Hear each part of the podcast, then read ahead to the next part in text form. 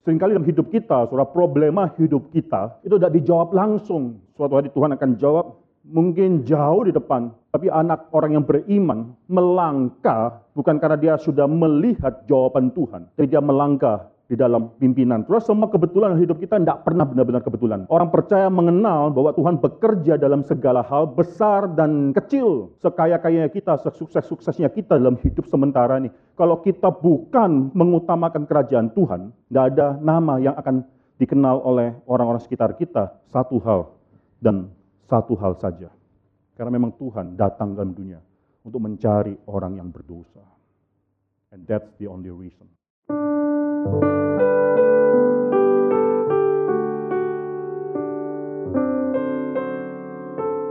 Saudara, saya akan melanjutkan daripada khotbah daripada kitab Rut. Coba kita buka kitab Rut.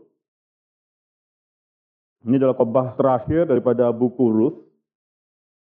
Hari ini kita akan memberikan suatu konklusi terhadap apa yang terjadi dalam hidup daripada keluarga keluarga ini, saudara. Mari kita membaca kitab Rut pasal yang keempat. Saya kita membaca saling bertanggapan. Saya membaca ayat yang pertama, saudara membaca ayat yang kedua, dan seterusnya. Terus pasal yang keempat kita akan baca dari ayat yang pertama sampai dengan ayat yang ke-22. Demikianlah firman Tuhan. Boas telah pergi ke pintu gerbang dan duduk di, di sana. Kebetulan lewatlah penebus yang disebutkan Boas itu. Lalu berkatalah Boas, Hai saudara, datanglah dahulu kemari, duduklah di sini. Maka datanglah ia, lalu duduk.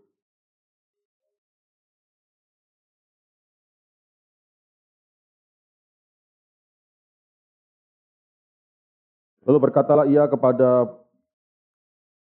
eh, penebus itu, tanah milik kepunyaan saudara kita Elimelek hendak dijual oleh Naomi yang telah pulang dari daerah Moab.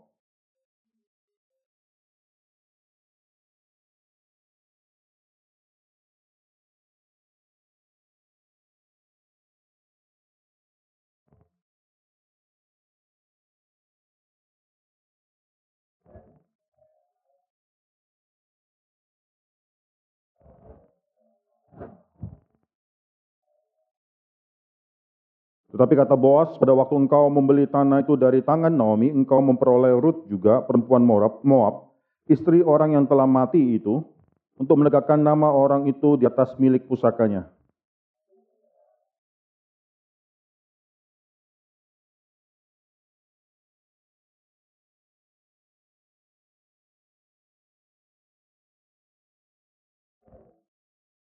Beginilah kebiasaan dahulu di Israel dalam hal menebus dan menukar. Setiap kali orang hendak menguatkan suatu perkara, maka orang maka yang seorang menanggalkan kasutnya sebelah dan memberikannya kepada yang lain. Demikianlah caranya orang mensahkan perkara di Israel.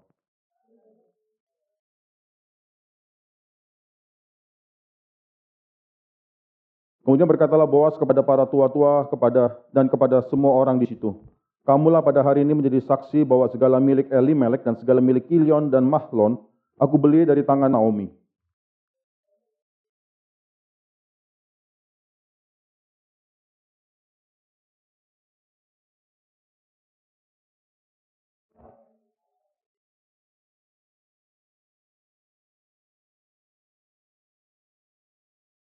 Dan seluruh orang banyak yang hadir di pintu gerbang dan para tua-tua berkata, Kamilah menjadi saksi Tuhan kiranya membuat kamilah menjadi saksi. Tuhan kiranya membuat perempuan yang akan masuk ke rumahmu itu sama seperti Rahel dan Leah yang keduanya telah membangun membangunkan umat Israel.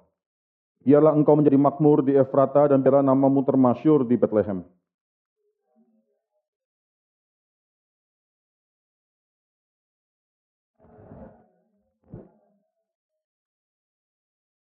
Lalu Boas mengambil Ruth dan perempuan itu menjadi istrinya dan dihampirilahnya, dihampirinya lah dia.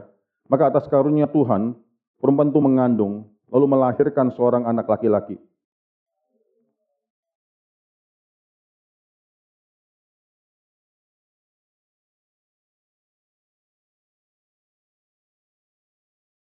Dan dialah yang akan menyegarkan jiwamu dan memelihara engkau pada waktu rambutmu telah putih.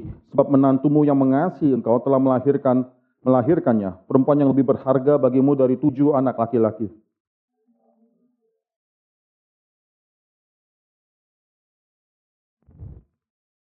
Dan tetangga-tetangga perempuan memberi nama kepada anak itu. Katanya, Pada Naomi telah lahir seorang anak laki-laki, lalu mereka menyebut namanya Obed, dialah ayah Isai, ayah Daud.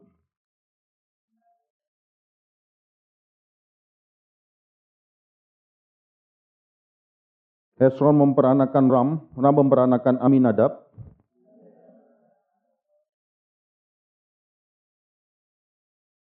Salmo memperanakan Boas, Boas memperanakan Obed. Mari kita tundukkan kepala, kita berdoa. Bapak dalam surga kami bersyukur karena pada pagi hari ini Engkau membuka hari ini dengan mengumpulkan anak-anak Tuhan yang rindu mendengarkan firman Tuhan dan yang rindu untuk berdoa bagi kerajaan Tuhan. Bapak kami berdoa untuk setiap daripada kami tempat ini, dari yang paling tua sampai yang paling muda, kiranya kami melihat kemuliaan Tuhan melalui aktivitas sehari-hari kami, dan pada pagi hari ini ketika kami menguduskan pagi ini untuk masuk dalam pokok-pokok doa kami, dalam suatu persekutuan doa, Tuhan berikanlah kami hati yang mengetahui apa yang harus kami doakan, dan suatu kesukaan dalam mendoakan pekerjaan-pekerjaan Tuhan dalam hidup kami. Begitu banyak hal yang harus kami doakan, kami dalam manusia-manusia yang lemah, kami berdoa datang ke hadirat Tuhan. Nanti kami melakukan hal tersebut, kami mengakui bahwa tanpa sandar pada Tuhan, tidak ada satupun yang manusia lakukan yang mungkin dapat berhasil dan berhasil di mata Tuhan. Kami khususnya berdoa untuk memberitakan firman Tuhan ini. Tuhan bertakhta di atas perkataan manusia. Bukalah mata jasmani kami, mata rohani kami, supaya kami bisa melihat segala sesuatu yang memang Tuhan kerjakan dalam hidup anak-anak Tuhan. Dalam nama Tuhan Yesus kami serahkan semuanya ini. Amin. Saudara perhatikan daripada Rut pasal yang keempat, saudara, Rut pasal yang keempat bisa dibagi menjadi tiga bagian yang besar. Sekali lagi Rut pasal 4 bisa dibagi menjadi tiga bagian yang besar. Dan ini memiliki paralel sebenarnya dalam Rut pasal yang pertama. Kita tidak perlu baca lagi Rut pasal yang pertama, tapi mungkin saudara nanti bisa bola balik Alkitab saudara hanya berapa halaman ini. Saudara, saudara bisa membandingkan Rut pasal yang keempat dengan Rut pasal yang pertama ini. Saudara. Bagian pertama daripada Rut pasal keempat itu adalah Rut pasal 4 ayat yang pertama sampai dengan ayat yang ke-12. Sekali lagi bagian pertama adalah 12 ayat yang pertama daripada Rut pasal yang keempat ini. Nanti ini diparalelkan, bisa diparalelkan dengan Rut pasal yang pertama, ayat ke-7 sampai ayat yang ke-19a, saudara. Sekali lagi, Rut pasal yang keempat, ayat 1 sampai 12 itu bisa diparalelkan dengan Rut pasal yang pertama, ayat yang ke-7 sampai 19a.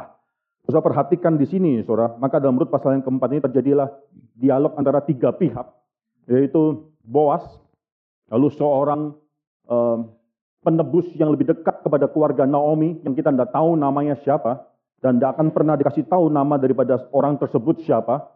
Dan yang ketiga, pihak yang ketiga adalah mungkin suatu bisa katakan kayak legal system, suatu tua-tua yang datang untuk melihat dan menyaksikan percakapan mereka. Tiga orang tersebut, tiga oknum atau tiga golongan orang tersebut itu mirip dalam pembicaraan dalam Rut pasal yang pertama itu antara dialog antara Naomi Orpa, dan juga dengan Ruth.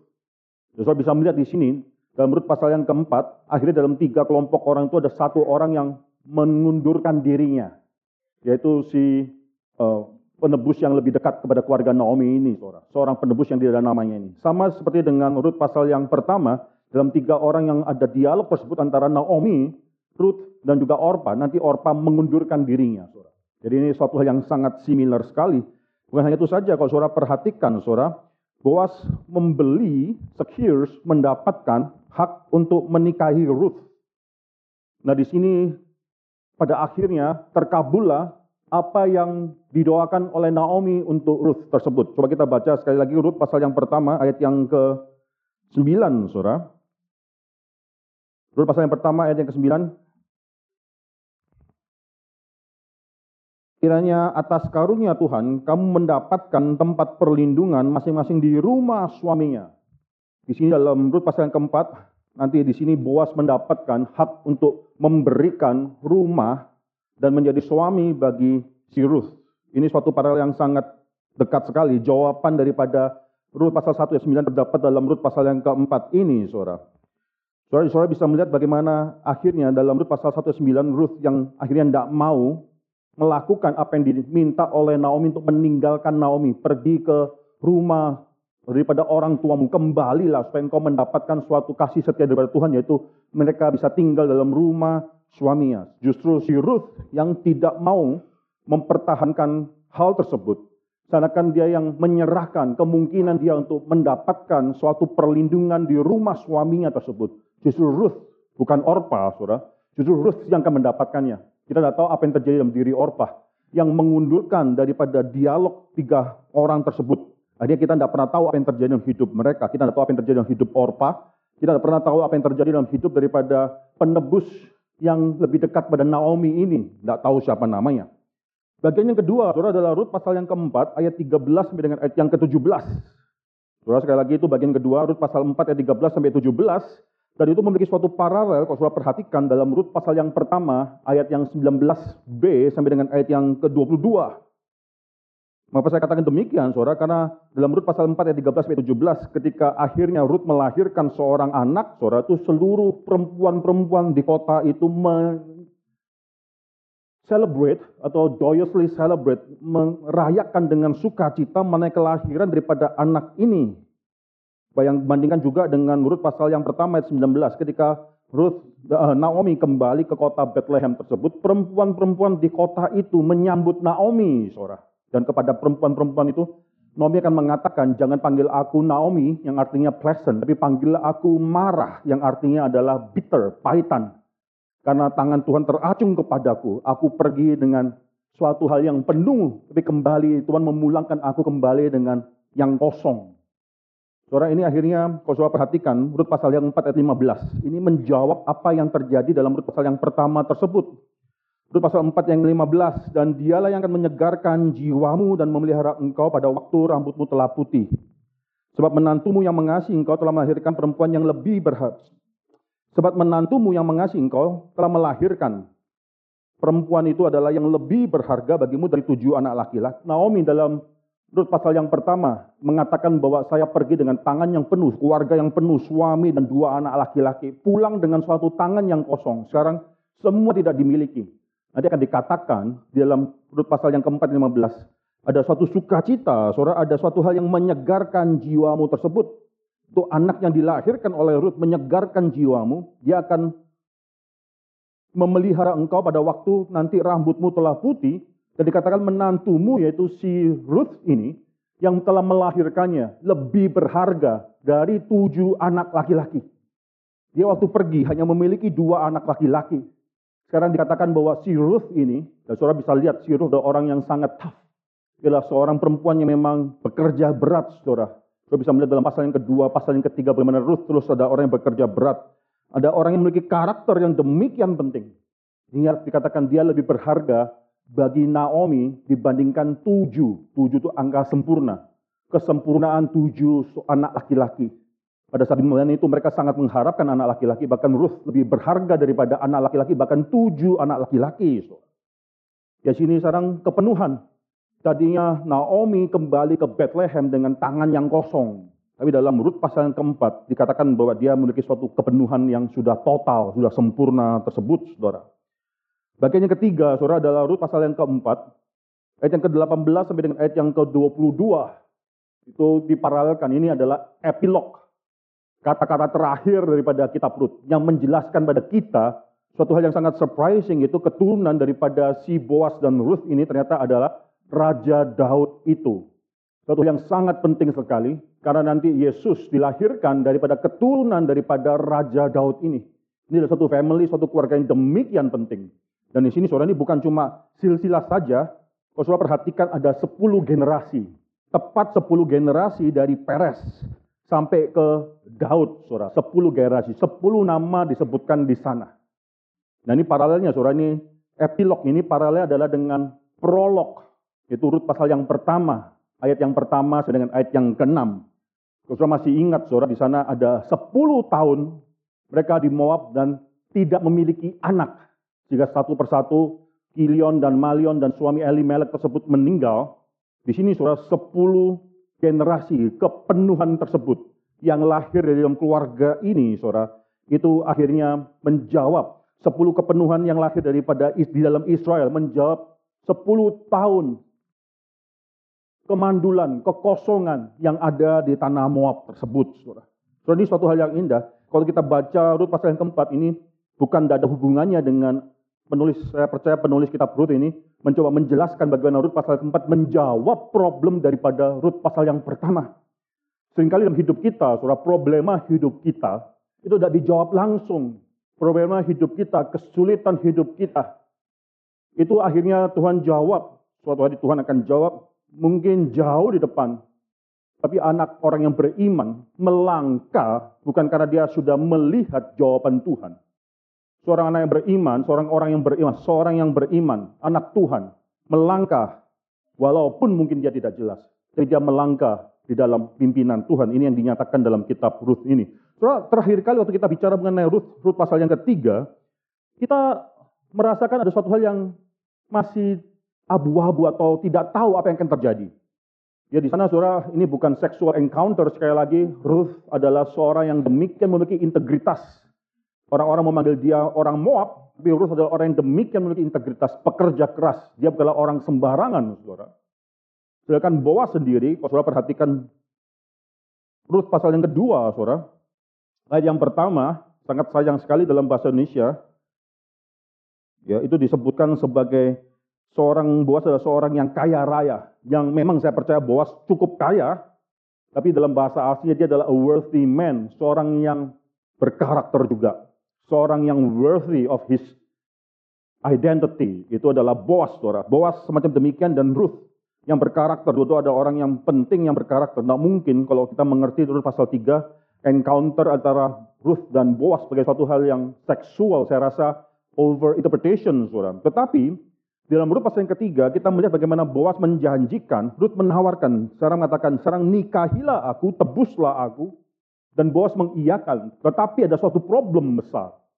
Ada suatu problem besar, mengapa saudara? Karena ada penebus yang lebih dekat kepada keluarga Ruth, keluarga Naomi dibandingkan Boas. Sekali lagi saudara, ada seorang penebus yang lebih dekat daripada keluarga Naomi dibandingkan Boas. Kalau mau menebus keluarga tersebut, bukan Boas orang pertama yang harus menebus. Tapi ada orang lainnya. Kecuali kalau orang itu akhirnya memberikan atau menyerahkan hak untuk menebus keluarga ini. Baru Boas bisa mendapatkan hak tersebut, saudara. Saudara ini suatu hal yang sangat menarik. Di dalam pengertian saya ketika saya membaca hal ini, Boas itu menunjukkan sifat Kristus. Melambangkan atau dia sedang menunjuk kepada Kristus yang akan datang yang mau menebus kita. Tapi tidak ada keharusan menebus kita. Setelah itulah Boas. Boas mau sebenarnya menebus daripada Naomi, daripada Ruth, keluarga ini. Tapi karena ada another redeemer, ada keluarga yang lain, sana saudara yang lebih dekat kepada Naomi, dia tidak harus melakukan hal tersebut. Sebenarnya ada tanggung jawab daripada orang tersebut. Saudara, Boas yang tidak harus menebus Naomi, Ruth, dia mau menebus mereka, saudara. Itu menunjukkan karakter daripada penebus kita, yaitu Kristus Yesus yang mau, tapi walaupun tidak harus. Soalnya ini suatu cerita yang melambangkan pada kita suatu kisah redemption untuk kita keselamatan. Oke, saudara balik pada Rut pasal yang ketiga. Pada akhir pada Rut pasal ketiga ada satu hal yang left hanging. Kita tidak sure apa yang akan terjadi.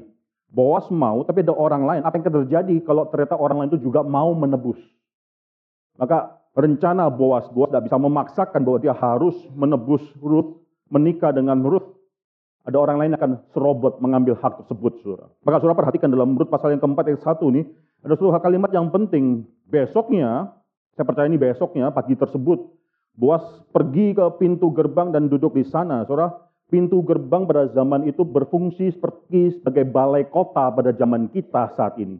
Segala permasalahan dituturkan, dipaparkan, diputuskan dalam pintu gerbang. Tua-tua dalam satu kota tersebut duduk dalam pintu gerbang untuk melihat dan memutuskan permasalahan. Sekarang Boas pergi ke pintu gerbang tersebut, dalam kota tersebut, lalu di dalam bahasa Indonesia tulislah satu kalimat, Behold, ada kebetulan, lewatlah penebus yang disebutkan Boas itu, kebetulan.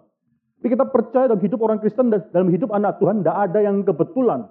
Semua telah direncanakan oleh Tuhan. Bagi kita memang mungkin kebetulan-kebetulan terjadi dalam hidup kita. Kok bisa pas ya saatnya, momennya Tuhan atau orang itu datang. Atau sesuatu terjadi dalam hidup kita. Dalam hidup orang percaya tidak ada yang namanya kebetulan. Tuhan is sovereign, berdalam segala hal. Dia mengatur segala sesuatu. Jadi bukan cuma kebetulan orang itu lewat.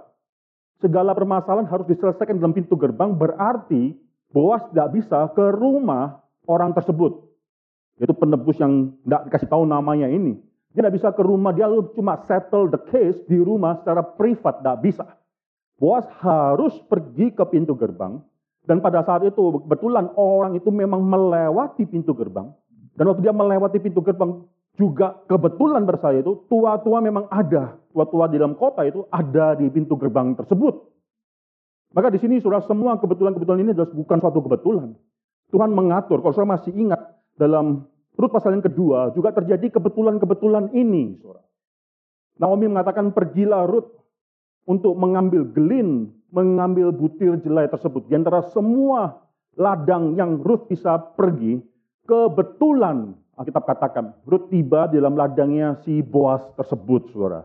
Dan pada hari dia di sana, kebetulan juga Boas datang ke ladangnya sendiri, saudara. Saudara, semua kebetulan hidup kita tidak pernah benar-benar kebetulan. Orang percaya mengenal bahwa Tuhan bekerja dalam segala hal, besar dan kecil.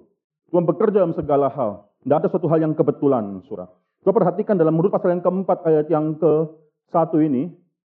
Di sana dikatakan, kebetulan lewatlah penebus yang disebutkan Boas itu. Lalu berkatalah Boas, hai saudara. Saudara kata saudara di sana menarik. Saudara itu benar sebenarnya bukan saudara. Atau dalam bahasa eh, Inggrisnya, hi friend, teman. Bukan kata friend, saudara. Dalam bahasa Hebrunya, saudara, hai atau turn around, berputarlah, lalu kata selanjutnya adalah peloni almoni. Saudara, itu satu hal yang menarik. Dia tidak memanggil saudaranya, dia tidak panggil dengan nama. Bahkan dia nggak panggil dia sebagai saudara, dia nggak panggil dia sebagai saudara sebenarnya. Peloni almoni, peloni itu artinya a certain one, almoni itu artinya somebody. Hey somebody gitu kira-kira. Hey Mr. So and so, dia bahkan namanya pun tidak disebutkan pada saat itu. Hai somebody, itulah maksud daripada ayat di sini. Hai somebody, datanglah dahulu kemari, duduklah di sini, maka duduklah ia lalu ia duduk. Maka datanglah ia lalu ia duduk, saudara. Saudara, menarik sekali, Alkitab tidak pernah menyebutkan nama orang ini. Mengapa nama orang ini tidak disebutkan? Karena dia tidak penting dalam rencana kerajaan Tuhan. Dia tidak akan menjadi orang yang penting di dalam rencana keselamatan Tuhan. Mengapa dia tidak penting dalam rencana keselamatan Tuhan? Karena saudara akan melihat orang ini hanya memikirkan untung rugi dirinya sendiri.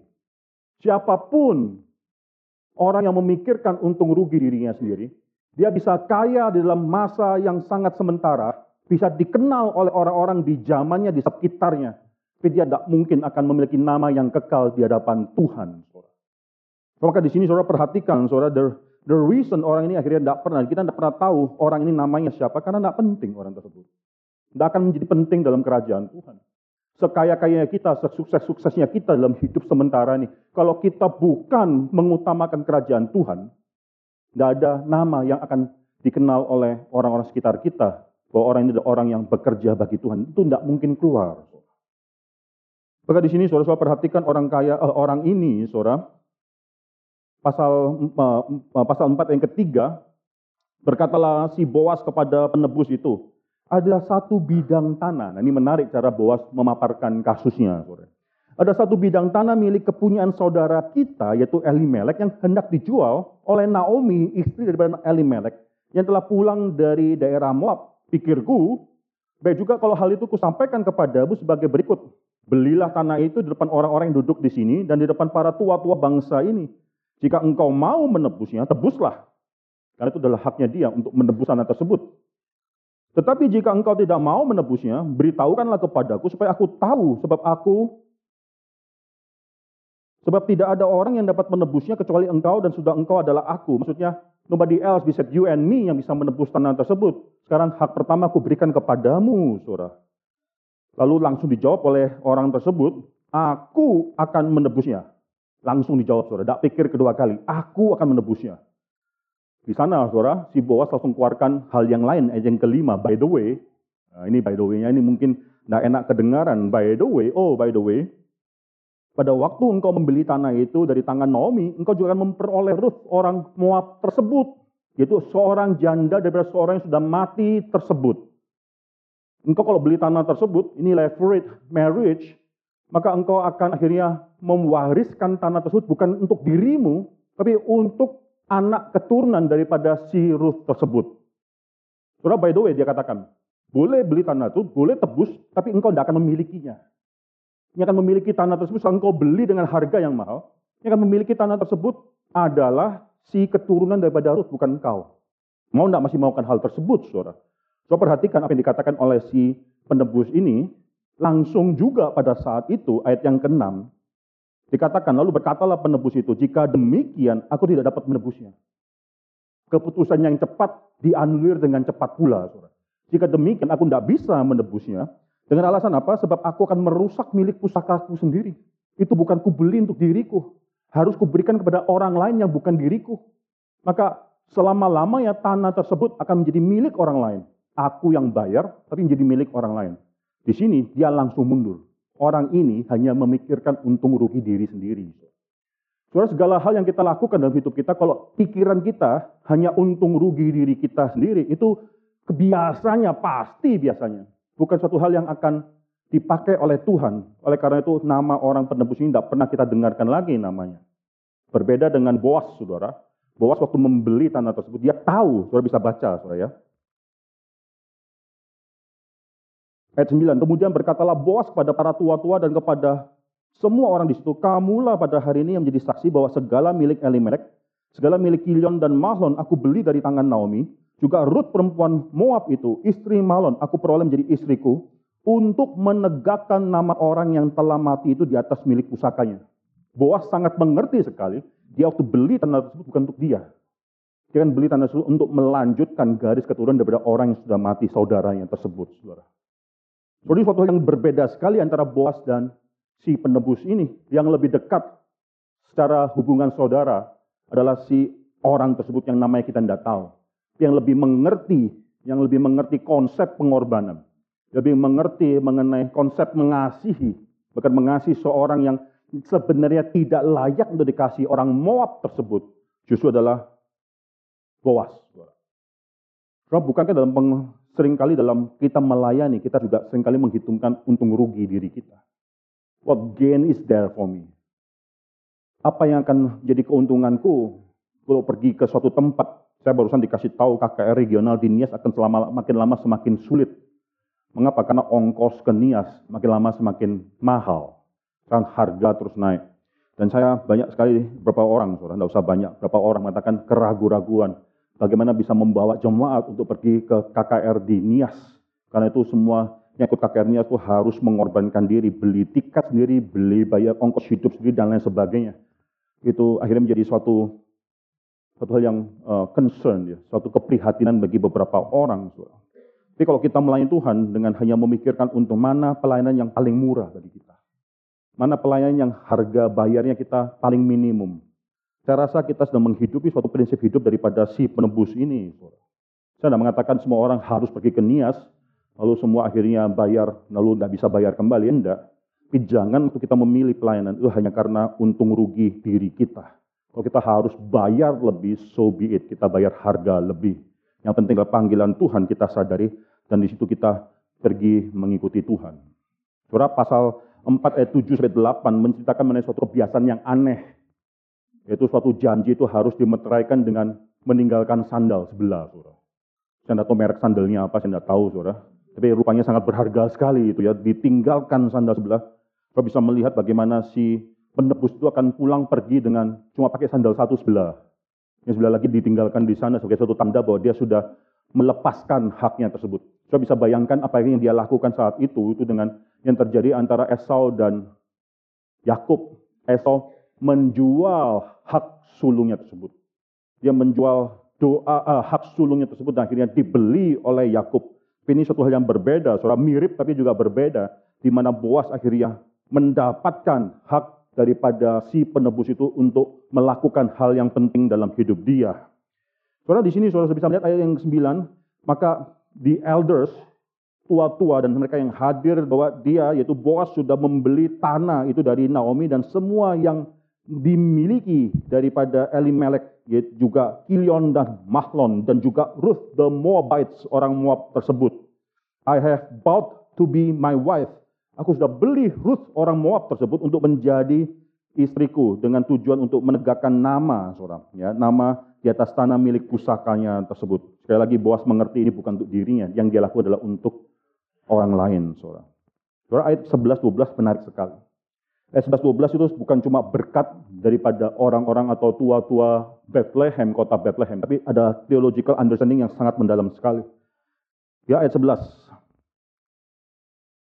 Dan seluruh orang banyak yang hadir di pintu gerbang dan para tua-tua berkata, kamilah menjadi saksi, Tuhan kiranya membuat perempuan yang akan masuk ke rumahmu itu sama seperti Rahel dan Lea. Rahel dan Lea, kenapa disamakan dengan Rahel dan Lea, saudara? Rahel dan Lea enggak, bukan orang Moab. Rahel dan Lea bukanlah nanti menjadi nenek moyang, saudara. Dia benar-benar akan melahirkan kedua belas suku Israel tersebut. Adalah suatu hal yang menarik. Rahel dan Lea sama seperti Ruth. Dia adalah orang yang mandul. Ruth sudah 10 tahun tidak menghasilkan anak. Di sini kalau saya bisa melihat, coba kita buka kejadian ya. Kita buka kejadian pasal yang ke-29. Bukan cuma Rahel saja yang mandul, tapi juga Lea juga mandul. Saudara. Kejadian pasal 29 ayat yang ke-30 satu, saudara. Ya, ketika Tuhan melihat bahwa Lea tidak dicintai oleh Yakub, dibukanyalah kandungannya. Tapi Rahel mandul. Jadi Rahel dan Lea sama-sama mandul, tapi ketika Tuhan melihat bahwa Yakub tidak mencintai Lea, maka Tuhan buka terlebih dahulu kandungan daripada si Rahel.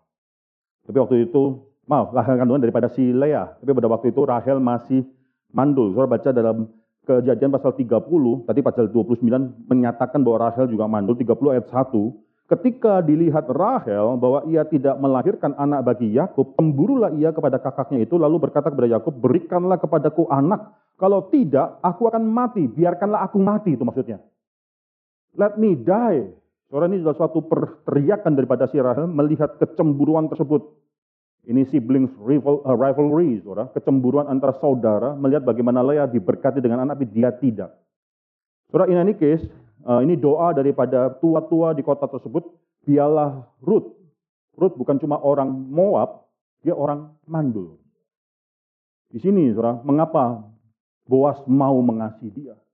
Itu bukan cuma Ruth adalah orang Moab, tapi dia juga tak bisa melahirkan keturunan. Sepuluh tahun dia menikah itu tidak memiliki anak. Tapi Boas mengasihi Ruth dan mau menikah dengan Ruth. Yang kedua, saudara, di sana dikatakan, Biarlah engkau menjadi makmur di Efrata dan biarlah namamu termasyur di Bethlehem. Saudara, saudara bisa melihat bagaimana Elimelek tersebut, ya, Ruth pasal yang pertama ayat kedua, Nama orang itu ialah Elimelek, nama istrinya Naomi, dan nama kedua anaknya Mahlon dan Kilion. Semuanya orang-orang Efrata dari Bethlehem, Yehuda. Ini keluar lagi.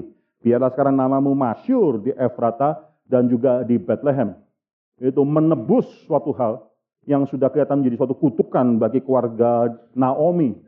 Ya, sekarang namamu masyur di Efrata dan di Bethlehem. Yang ketiga, saudara.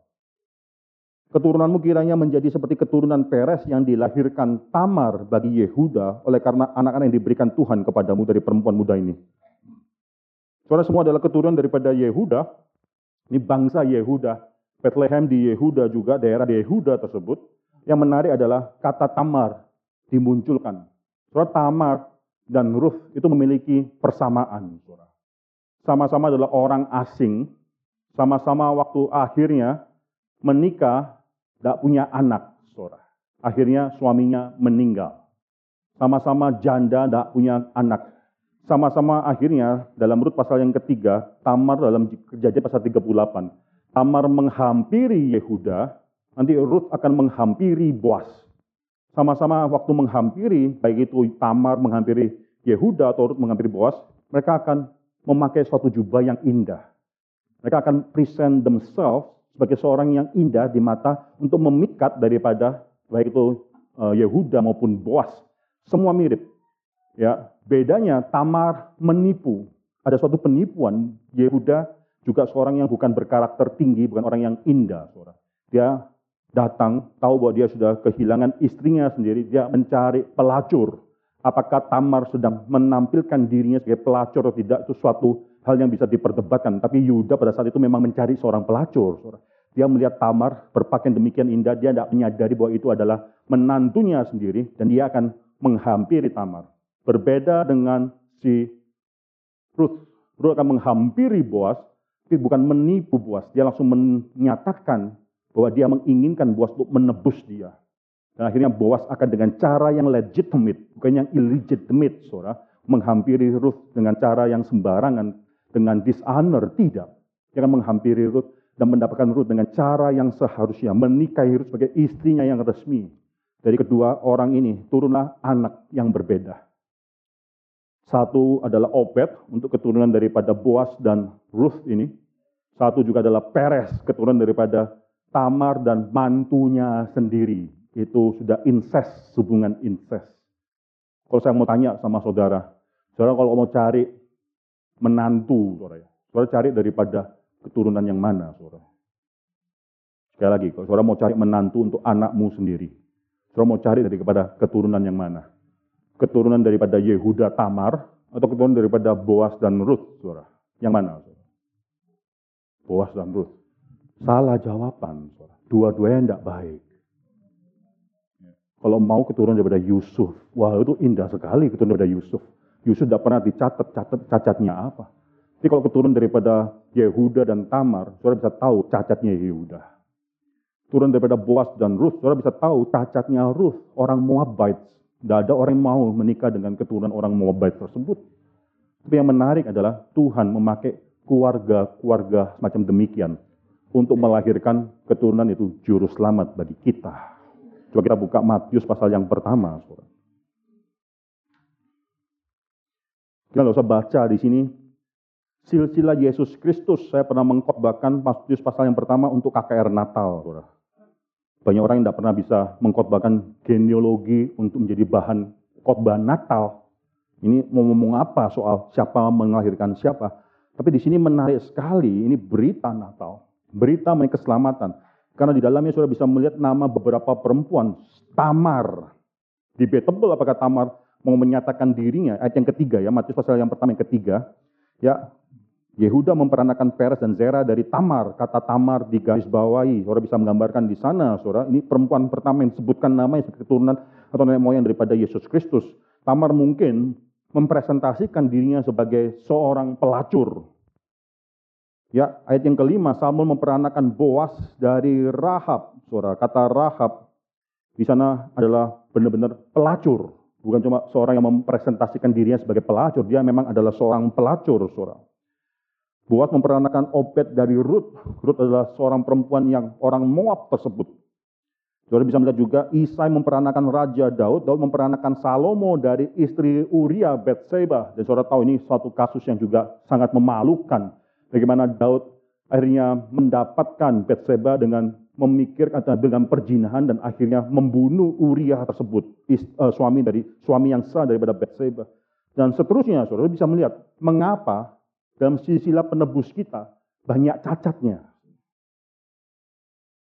Ya, mengapa dari silsilah penebus kita ini banyak akhirnya cacat-cacat yang bukankah kalau Tuhan mau, Tuhan bisa memakai keluarga yang jauh lebih indah. Kalau Tuhan mau, bukankah Tuhan bisa memakai keluarga yang memiliki integritas yang lebih baik? Tapi mengapa Tuhan pakai keluarga-keluarga yang sudah broken semacam demikian? Yang namanya tidak indah di masyarakat. Yang mungkin jabatannya atau pekerjaan juga memalukan. Rahab pelacur. Mengapa akhirnya dipakai untuk melahirkan keturunan? Satu hal dan satu hal saja. Karena memang Tuhan datang dalam dunia untuk mencari orang yang berdosa. And that's the only reason. Kalau dia datang dalam dunia untuk mencari orang berdosa, dia mengasosiasikan dirinya dengan kemalangan daripada orang berdosa. Dia karena seorang yang datang dengan tanpa atau dia datang untuk mencari orang yang tanpa memiliki kesalahan apa pun orang benar di hadapan Tuhan, itu bukanlah orang yang dicari oleh Tuhan. Tuhan mencari memang orang yang berdosa, Anda dan saya. Maka di dalam dia memakai keturunan orang yang berdosa ini, saudara, dia mengatakan dia datang untuk mereka dan inilah solidaritas Tuhan pada orang yang berdosa. Saya bersyukur pada Tuhan apa yang sudah Tuhan lakukan dalam hidup kita. Rut pasal yang pertama, pasal yang perempat itu bukan menceritakan mengenai satu keluarga yang sedang mengalami kemalangan saja. Tidak. Ini menggambarkan mengenai rencana keselamatan Tuhan yang jauh lebih agung. Jauh lebih besar daripada hanya problema satu keluarga. Naomi yang merasakan dirinya kosong, feel defeated. Pada akhirnya dikatakan dalam Rut pasal yang keempat, Dia mendapatkan suatu kepenuhan lebih daripada tujuh anak laki-laki melalui Ruth yang setia kepada dia. Dan bahkan lebih daripada tujuh anak laki-laki biasa.